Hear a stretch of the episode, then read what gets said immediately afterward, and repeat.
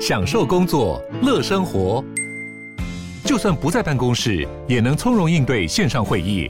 HP Dragonfly 透过专业的 HP Presence 设计，内建降噪及会议快速键，搭配清晰的 Bang & Olufsen 音效，增强音讯及视讯功能。HP Dragonfly 顶级商务笔电，采用 Windows 11专业版，让您在会议中享有最佳的视觉和听觉品质。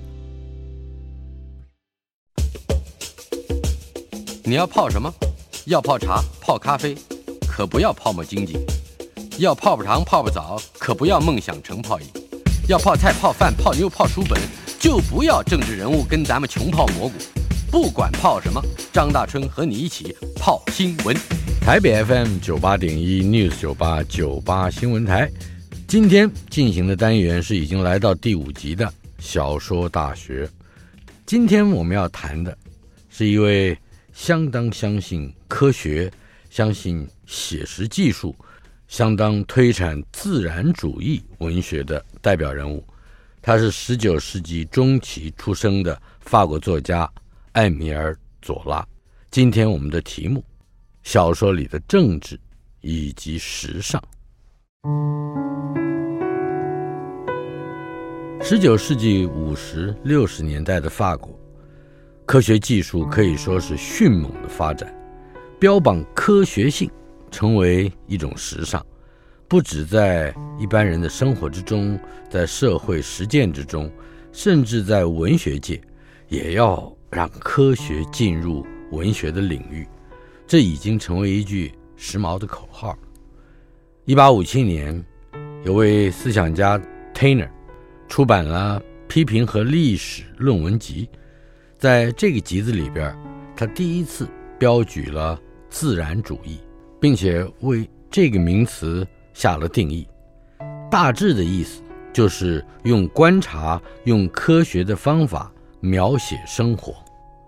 说起来很简单，但是实践起来却有非常复杂的，像是百科全书一般的艰难程度。左拉接受了 Tainer 的美学理论。而且他还大量的读一些自然科学方面的著作，比方说，像知名的医生们所写的《自然遗传》啦，《情欲生理学》啦，以及在1859年达尔文所出版的《物种起源》等等，逐渐他就形成了一套自然主义的文学主张。他认为，在他那个当代的文学，应该抛弃所谓的唯心论的犹高。写作不能跟着感觉走，也要抛弃罗曼蒂克的糖衣，必须要用科学来作为指导，保持绝对的客观、绝对的中立，实际的去记录现实世界的真相。也只有这样，文学才能起到对社会的积极作用。他甚至主张，小说家不仅要有科学的态度。对生活进行非常细致的观察，还得搜集大量的资料，并且运用科学的方法，也就是运用实验的方法，把他要处理的这些个人物，也就是角色，放到各种环境之中去实验，以便考察情感在自然法则的决定之下有什么样活动的规律。所以在这样的观点底下。左拉认为，人和其他的各种动物都一样，都福音着某种决定论。我们曾经在介绍契诃夫的小说的时候，介绍过，在十九世纪中期以后，欧洲甚至整个世界的文坛都有广泛的流行趋势，也就是所谓的思想时尚，包括达尔文的环境和遗传决定论，包括马克思的经济。和阶级决定论，也包括弗洛伊德的心理和潜意识决定论，这种种的决定论似乎都实践在每一个人的真实生活之中，而作家呢，就是要用科学的方法，甚至实验的精神去揭发这一点。换言之，这样的作家他是有一个目的才写小说的，什么目的呢？就是小说。应该表现某一种公共意识，应该强烈地提出一种解释世界的方法。如果我们再深入一点想，这可能就是一种政治。在小说应不应该表现政治意识这个命题上，一直有着两极化的争议。即使把这个命题温和地表述出来，比方说，小说应不应该容有政治负担？您看这话说得多温柔啊！尽管说的再温柔，也一样。小说应不应该怎么样？这是持论者的态度，甚至信仰，会导致无穷的对立辩论，而不是相互理解。至于实际上究竟如何呢？任何小说是不是都容有其政治负担，或者任何小说是否都表现了某种政治意识？哪怕有一个作家说我的小说里头绝对不会有任何政治思想，哎，这不也是一种政治态度吗？总而言之，统而言之，这一类的命题恐怕也只能引来对小说里的政治这一个课题特别敏感的批评家掀鼻子扇耳朵，点头称是。啊，当然，当然，这一类的批评家以及对政治现实特别有意见的小说作者，他们会这样说：当然了，一部即使刻意避免抨击、批判、讨论乃至触动政治问题的作品，也都已经呈现了某种政治态度，那就是不表现政治态度的政治态度。从上个世纪末到本世纪最初的十几二十年，台湾人喜欢用“泛政治化”这四个字来形容某些善于运用权力意图或者是动机来解读甚至谴责公共事务、政策、人事纠纷等等。所以呢，那泛政治化就成了媒体的流行语，拥有不同理念。意见或者党派集团背景的人，也就经常的拿着“泛政治化”四个字相互丢来丢去，作为校正斗争中的反击武器。有趣的是，所谓的“反什么什么化”，原本就是指过度专注于什么什么意义或者是什么什么价值的解释或批判。试问，政治性的解释或者是批判，岂有不过度专注的道理？那些自以为对政治问题一向没有兴趣，他的作品也不具备政治负担，而且也不应该借作品表达政治意识的作家，你请注意了，你千万不要用“泛政治化”这个流行语来反击那些用政治议题来剥蚀你的作品的批评家，因为“泛政治化”这四个字根本是一个无效的字眼。过度专注于政治意义或价值的解释或者批判，之所以成为一套显学，正是因为它过度专注。换言之，不泛、不泛化就不成政治；不戴有色眼镜就不成政治；不套用阴谋论就不成政治；不预存成见就不成政治；不行使语言勒索就不成政治。什么叫语言勒索？你要问我。规定作品必须有批评家得以发现、发明或者认可的严肃意义，这就叫语言勒索。坦白说，我们这个社会如果还重视文学的话，语言勒索是永远不会停止的。我们不是要说左拉吗？用左拉的一篇小说《洗澡》作为实际的例子，《洗澡》这篇故事收藏在。给尼农的新故事这本书里头，这本书是一八七四年出版的，可以视之为一八六四年出版的《给尼农的故事》这一本书的续集。两本书所使用的倾诉腔调是一致的。左拉在《给尼农的新故事集》里边，再度与许多作品之中。穿插以叙事者无比浓情蜜意的缱绻私语，像一个虚构的听众，也就是读者，也就是尼农，来吐露爱慕、思念，嗯，之间还可能有些表白的话。作为一个角色的叙述者，某些即使跟恋爱无关的感觉或想法，但是经由那样的语调来叙述。尼农就火起来了，在有的篇章里，尼农变成了角色；有些时候，通篇没有看到尼农的芳踪。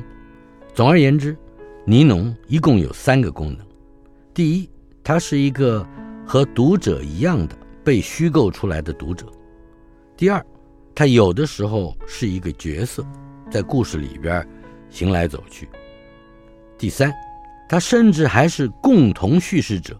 和左拉一块儿，帮着左拉完成讲述这个故事，所以尼农成为年轻的左拉实验起小说的一个工具。我们为什么强调“实验”这两个字呢？因为左拉曾经写过一本小说理论集，就叫做《实验小说》。尼农让读者得以体会进入故事的不同层次，最表面的层次就是他在情节之中。是一个故事里的人物。第二，他是叙事者。第三，他甚至还是一个创作的来源。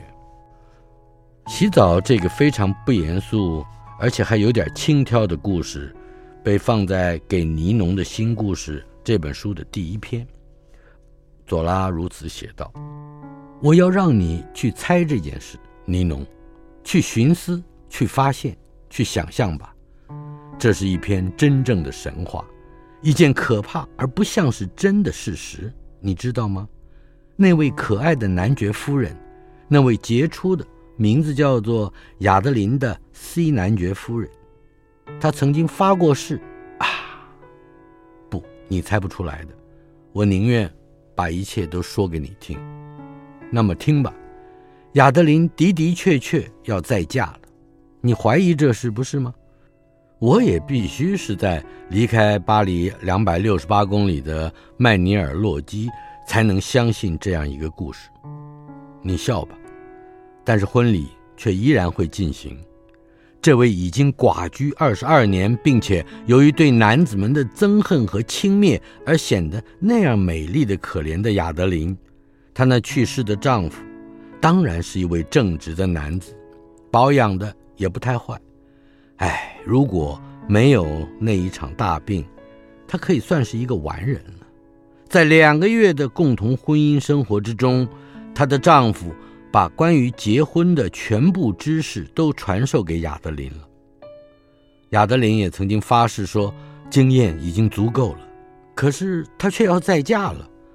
哎，人就是这样。亚德琳的确碰到过坏运气。我们料不到会发生这样一件事，尤其是如果我对你说她嫁的是谁呀？哎，你认识那位名叫奥克达夫的 R 伯爵的，这位被他那样彻底憎恨的高大青年，他们见面的时候总免不了要交换一些含着讽刺的微笑，总免不了要用一些可爱的话语来轻轻的互相伤害。然而，不幸的人们呢，如果你们知道他们最后一次是在什么地方遇见的，哎，我看得很明白，必须告诉你这些。这是一整篇小说。今天早晨天在下雨，我要把这件事情分段叙述。以上就是《洗澡》这篇小说的开篇序场。左拉开宗明义的表态说，这是一篇胡诌的，似乎。不会真正发生的故事，说出来也没有人会相信。这其实是一项狡猾的设计，它让我们这一些跟尼农站在同一个位子，摆荡在相信故事是真的发生了，以及不相信它会发生之间。而且呢，我们还比较接近于后者，也就是认为这是一篇胡诌的故事。小说不就拿在手上吗？然而，左拉再把我们一步一步。拉向前者，也就是相信故事真的发生了。我们这些个和尼农一样的读者，如何从一个更接近于不相信作者的摆荡位置，进入接受，最后相信它真的发生过呢？那是由于左拉刻意的给予我们大量的丰盈的、饱满的白描性细节，让我们从一座富有温泉池塘的古堡里边。看见了，听见了，甚至闻见了一切光影声香。在读完洗澡之后，我们这些个泥农已经经历了一次思索、创作以及想象的过程，仿佛置身于梦中而不觉这梦是一场幻觉的眠者，从而也相信了饰演守贞而且美丽矜持又轻微的有点憎恨男子的寡妇，只在半个小时之内。就接纳了高大的青年伯爵，跟他一块洗了个澡，甚至委身相许这件事情。简而言之，我们这些泥农相信了胡诌。接下来，我要把《洗澡》这篇小说主要的情节再朗读一遍。别庄离开托尔市有二十四公里，从麦尼尔洛基，我望到他那用青石砖盖成的屋顶。沉浸在花园的万绿丛中，人们把这别庄叫做“睡林美人”的别庄，因为他以前是由一位差一点要在这儿和自己的一个佃农的女儿结婚的贵族所住的。那位可爱的女孩子在这儿过着幽闭的生活，而我相信，她的幽灵仍然是萦回在这里的。石块从来不曾有过这样一种。爱情的气味。如今睡在这里的美人，是那位年老的 M 伯爵夫人，是亚德琳的一个姑妈。她已经有三十多年不曾来巴黎过冬了。在美好的季节，她的侄儿侄女们每个人去陪她半个月。亚德琳是非常遵守时间的，而且她喜欢那别庄，这是一座。在一个处女林中被风雨所侵蚀、富于传说的废墟，我们光看前面这两段，就可以很清楚地知道，左拉在设计一种氛围，它包括了爱情，包括了废墟，包括了青石砖盖成的屋顶，包括了沉浸在花园里的万绿之丛，这一切，都像是亟待被揭发的。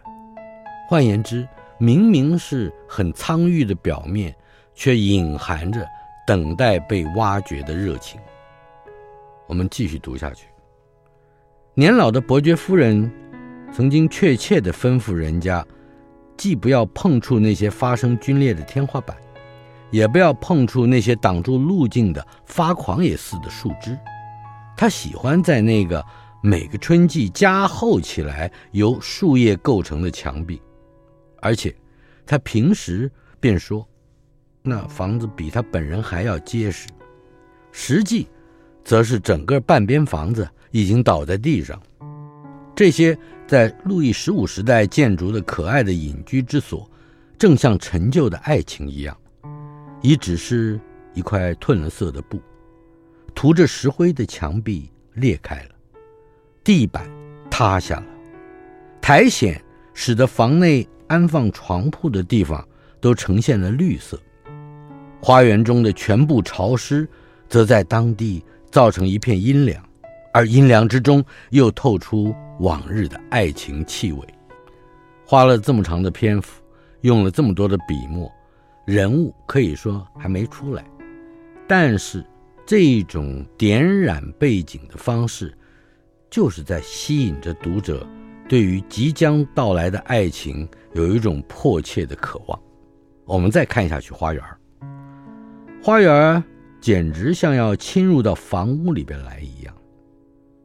一些树木长在门前的台阶下面，长在那些踏步的缝隙中间，仅只有那条大路可容马车通过，而且驾车的必须用手挽着牲口行走才行。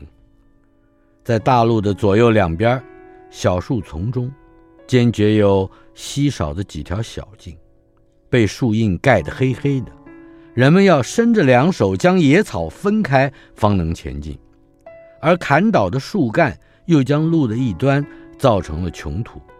至于林中那些缩小的细地，则仿佛是一些在蔚蓝的天上所开的景。苔藓挂在树枝上。一些紫花红果的茄科植物，则在大树林下张着帷幕，昆虫迅速繁殖，看不见的鸟雀鼓着翅子，给予这繁密的叶丛一种奇特的生命。当我去访问伯爵夫人的时候，我时常起着害怕的颤抖。那些小树丛在我的脖子上吹嘘着令人不安的呼吸。可是，在那花园里边，特别有一角使人愉快而又惶惑的地方，这是别庄的左边，在一个花坛的尽头。那花坛已经仅只生长一些和我一样高大的红罂粟，在一丛树木下边有一个洞穴凹下去，伸到一片常春藤的帷幕中间，而那些常春藤的尾梢一直垂到草上。那扩展着而又被限制着的洞穴，已经只是一个黝黑的窟窿。在这窟窿当中，人们看到一座微笑着。并且将一只手指搁在嘴上的白色石膏制的爱神，那尊可怜的爱神手臂残缺，而右眼上有着青苔，使他变成了个独眼的。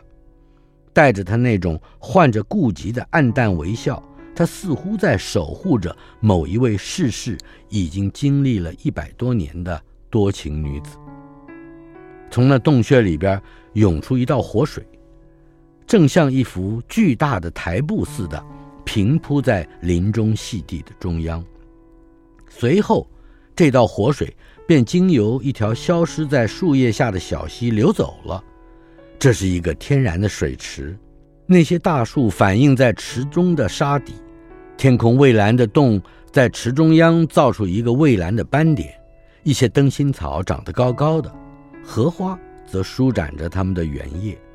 在这上下两端都仿佛开在那太空之湖的绿色井中的微带绿色的亮光里边，人们只能听到那以一种淡淡的倦怠的音节永远降落着的水的歌曲。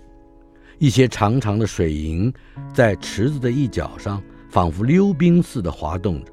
一只金丝雀生怕沾湿了脚，带着娇媚的样子跑来喝水。树叶。突然颤动，使得那池塘起了一种将眼皮垂下的处女般的晕眩，而在那洞穴的黑暗之中，石膏制的爱神使着自然界令人销魂的一角保持着沉默休息，水和树木全部肃静。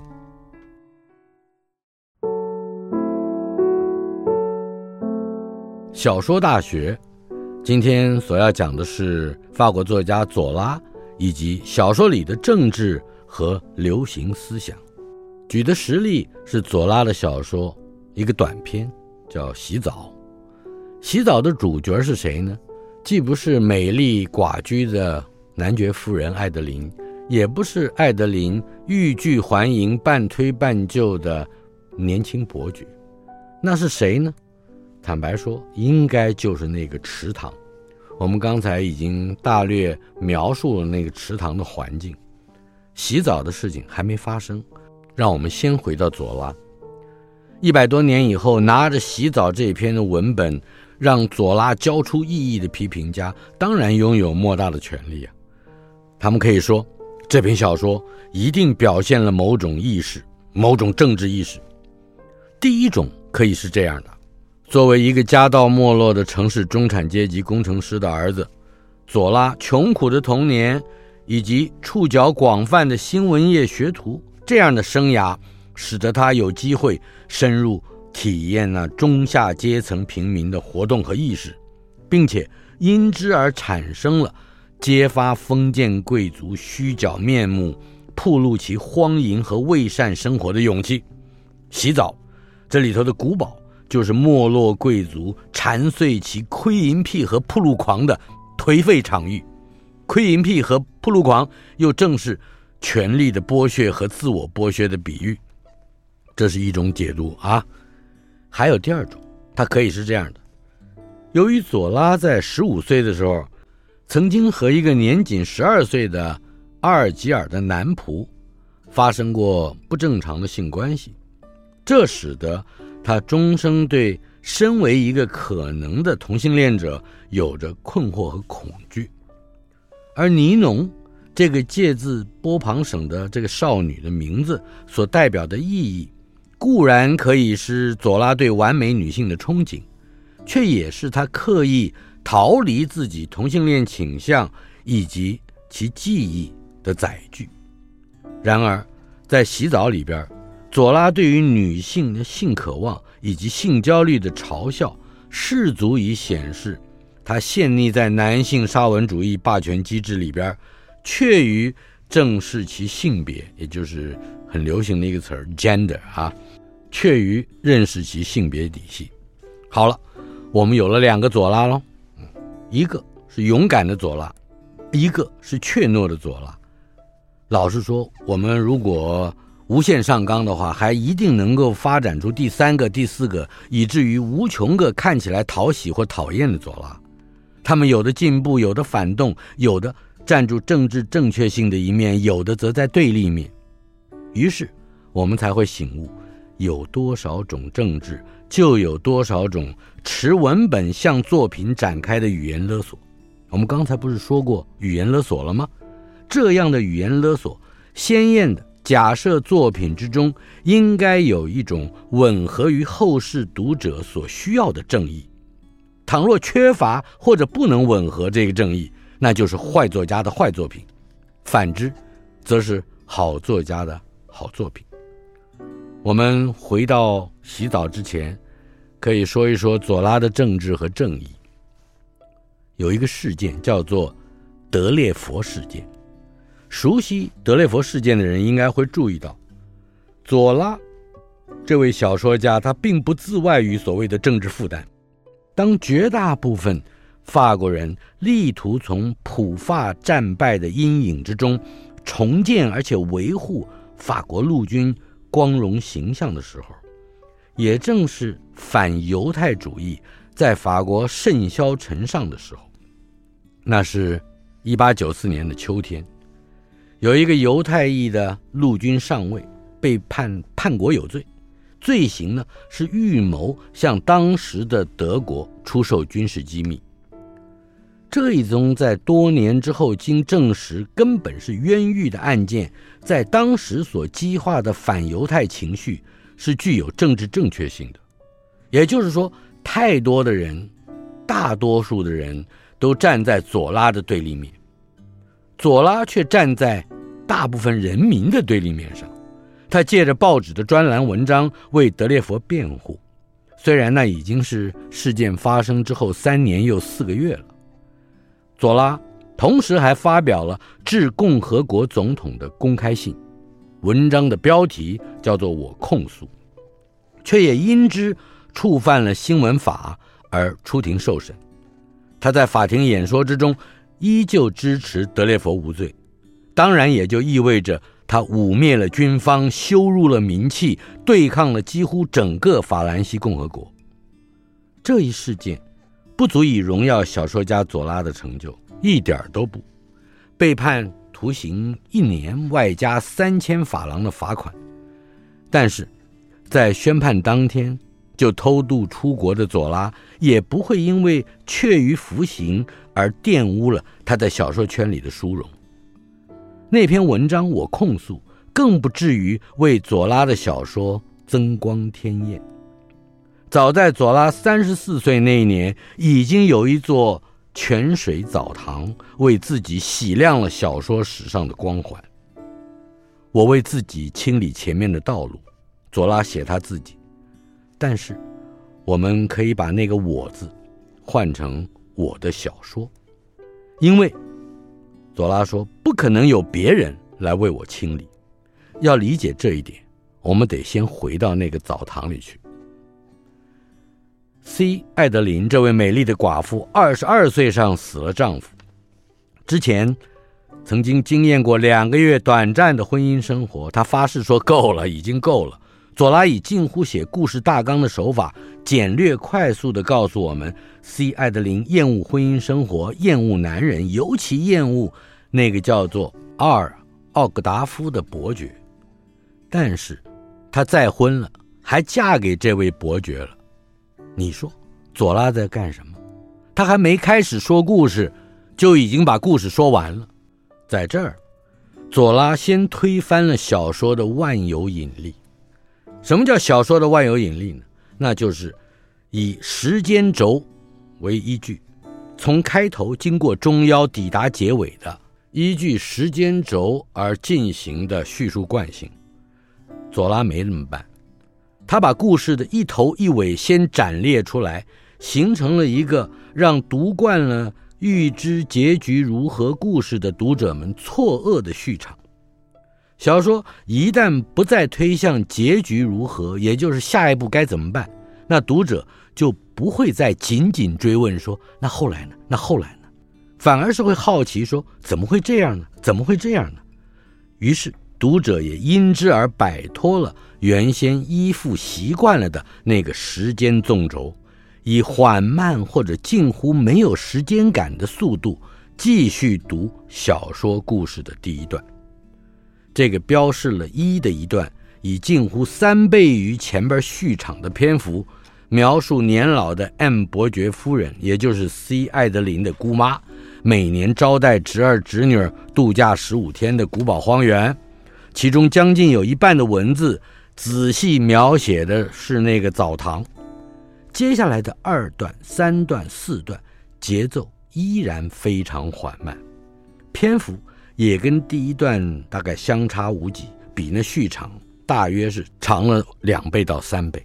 从中，我们除了跟随着 C 爱德琳对于古堡花园、树林、洗澡池做更细致以及融入那少妇奇思幻想的勘察之外，我们还知道了 C 艾德琳总在深夜独自一个人前往澡池去洗浴，他有这个习惯。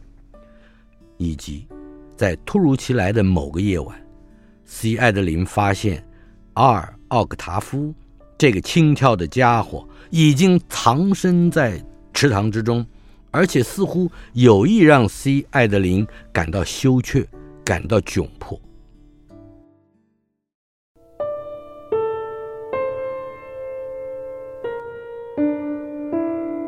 小说大学，我们现在来读一读左拉的。洗澡。我曾明确的对你说过这话的，尼农。那处在未开发的树木之中的古老的别庄，是使人感觉到爱情的。曾经有一个女郎被幽禁在那里边，而那些墙壁便保存着这种爱情的气味，正像那些曾经绽放过紫罗兰花束的古老的香匣一样。这种气味，我可以保证，涌上了亚德琳的头脑。并且使他陶醉了。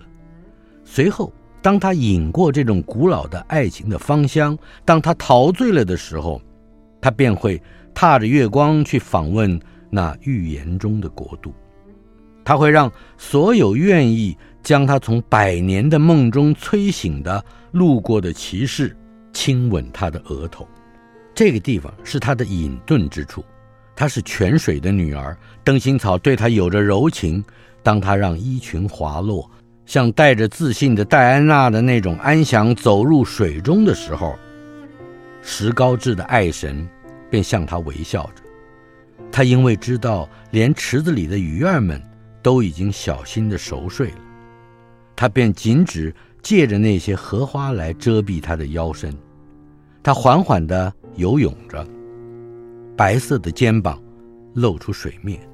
而人家会说，那是一只鼓翅的天鹅，在悄无声息地流逝。那一片清凉缓和了他的烦忧。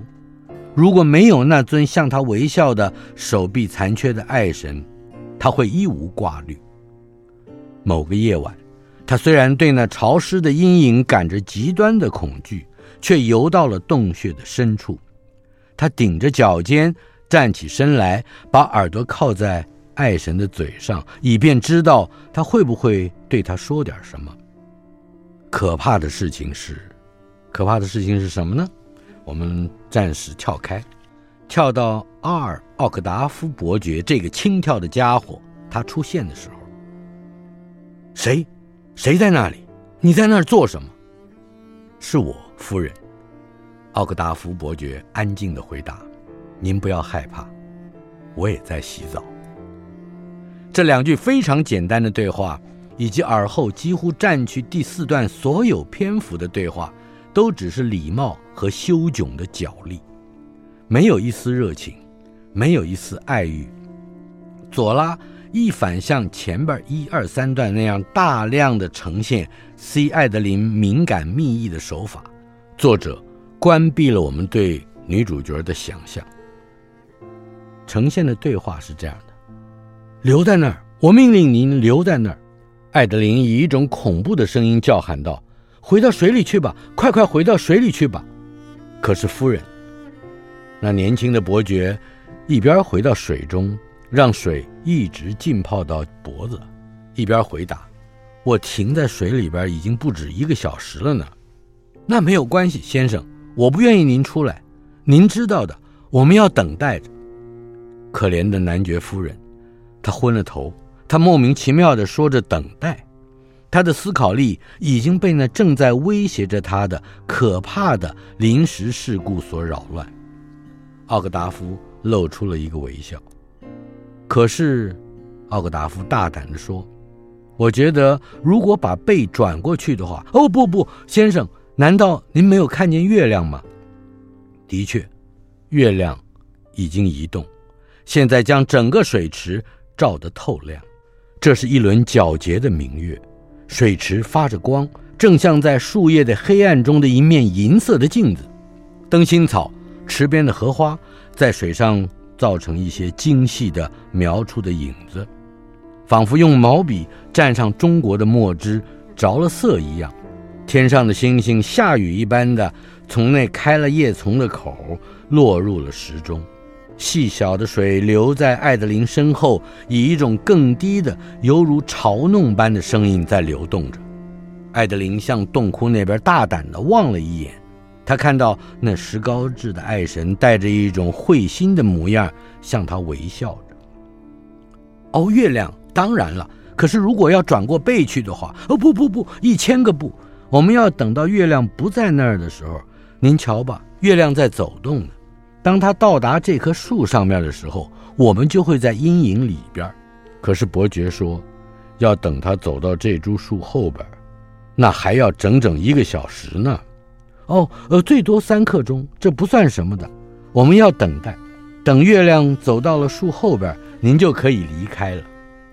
伯爵想要提出异议，可是因为他边说边做着手势，并且将上半身露出了水面。爱德琳便发出了那样尖锐的、微破的小小叫喊，以至于伯爵由于礼貌的缘故，不得不回入池中，并且让水浸到了下巴。他留心不再移动，于是我们可以说，他们两个人面对面地留在那儿，两颗头颅，一颗是金发碧眼的男爵夫人，一颗是留着小胡子的伯爵。都仿佛睡了般的在水上，在彼此最多相距两公尺的地方保持着静止的状态，而那尊石膏制的爱神在常春藤的帷幕底下笑得更加厉害了。我们从这几段叙述里面可以很清楚地看到，左拉让池塘里的两个人忽然谈起恋爱来。难道只是为了描述恋爱来的那么突然吗？写洗澡的时候，左拉只有三十四岁，直到七年以后，他才完成了实验小说的理论体系。在接下来的一八八一年和一八八二年，左拉才建构出《戏剧中的自然主义》和《自然主义小说家》这两本书的论述。日后。左拉视小说为一种科学，而且是诞生之中的伟大科学，也许是结论，而并非前提。因为写洗澡的左拉，我们刚才说了，三十四岁，为尼农讲新故事的左拉，显然具有成熟工匠的气质和气度。他尽量压缩、延迟、控制着所谓突然谈起恋爱。这个过程的热情和爱欲，他让求爱和推拒又接受这份爱的双方的语言显得肤浅又可怜，庸俗又可怜，而且还少得可怜。却让非生物性的月光、流泉、石像、植物等等的环境成为真正的主角，人物反而像是受环境撩拨、摆布、操控的傀儡。也就是在左拉意识到自己曾经将环境描述成主角的时候，他同时走出了原先他所相信的天真素朴的写实主义。这张老标签，所谓的写实主义，曾经由左拉亲手贴在一点都不领情的福楼拜身上。福楼拜是前辈了，固然他不承认自己是个写实主义者，也尽管他认为左拉是个真正的艺术家，不过福楼拜宁可让他的人物屈服在命运跟前儿，却愤满于现实之上。但是左拉不同，在左拉那儿。小说的人物终究是环境的产物。我们先前不是读过几段吗？现在我们回味一下。您看这样的句子：那些墙壁便保存着这种爱情的气味，正像那些曾经放过紫罗兰花束的古老香匣一样。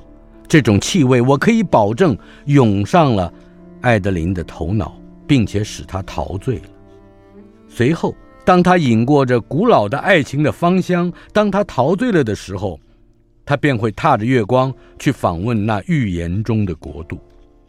他会让所有愿意将他从百年梦中催醒的路过骑士亲吻他的额头。这样的话，表示人是永远被环境摆布的。这正是自然主义的精髓。人没有自己的意志。人即使显现了自己的意志，那也是环境提供的结果。自然主义在这个时候跟写实主义泡在一个池塘里头一块洗澡了，但是他们却互相结行斗争。这就是小说家、小说界、小说论述里自己的政治，不是外在的政治。期间。小说家经由作品本身思索、创作，并且想象种种的意义和价值，他不必要去向小说实践以外寻求论述，或者是寻求正确性的托庇。小说家不接受，也不实践所谓的语言勒索。小说在自己的传统之中过度的专注，要革自己的命，不期而然的，或许还启迪了别的领域，但是。真正的小说家，并不在意这些。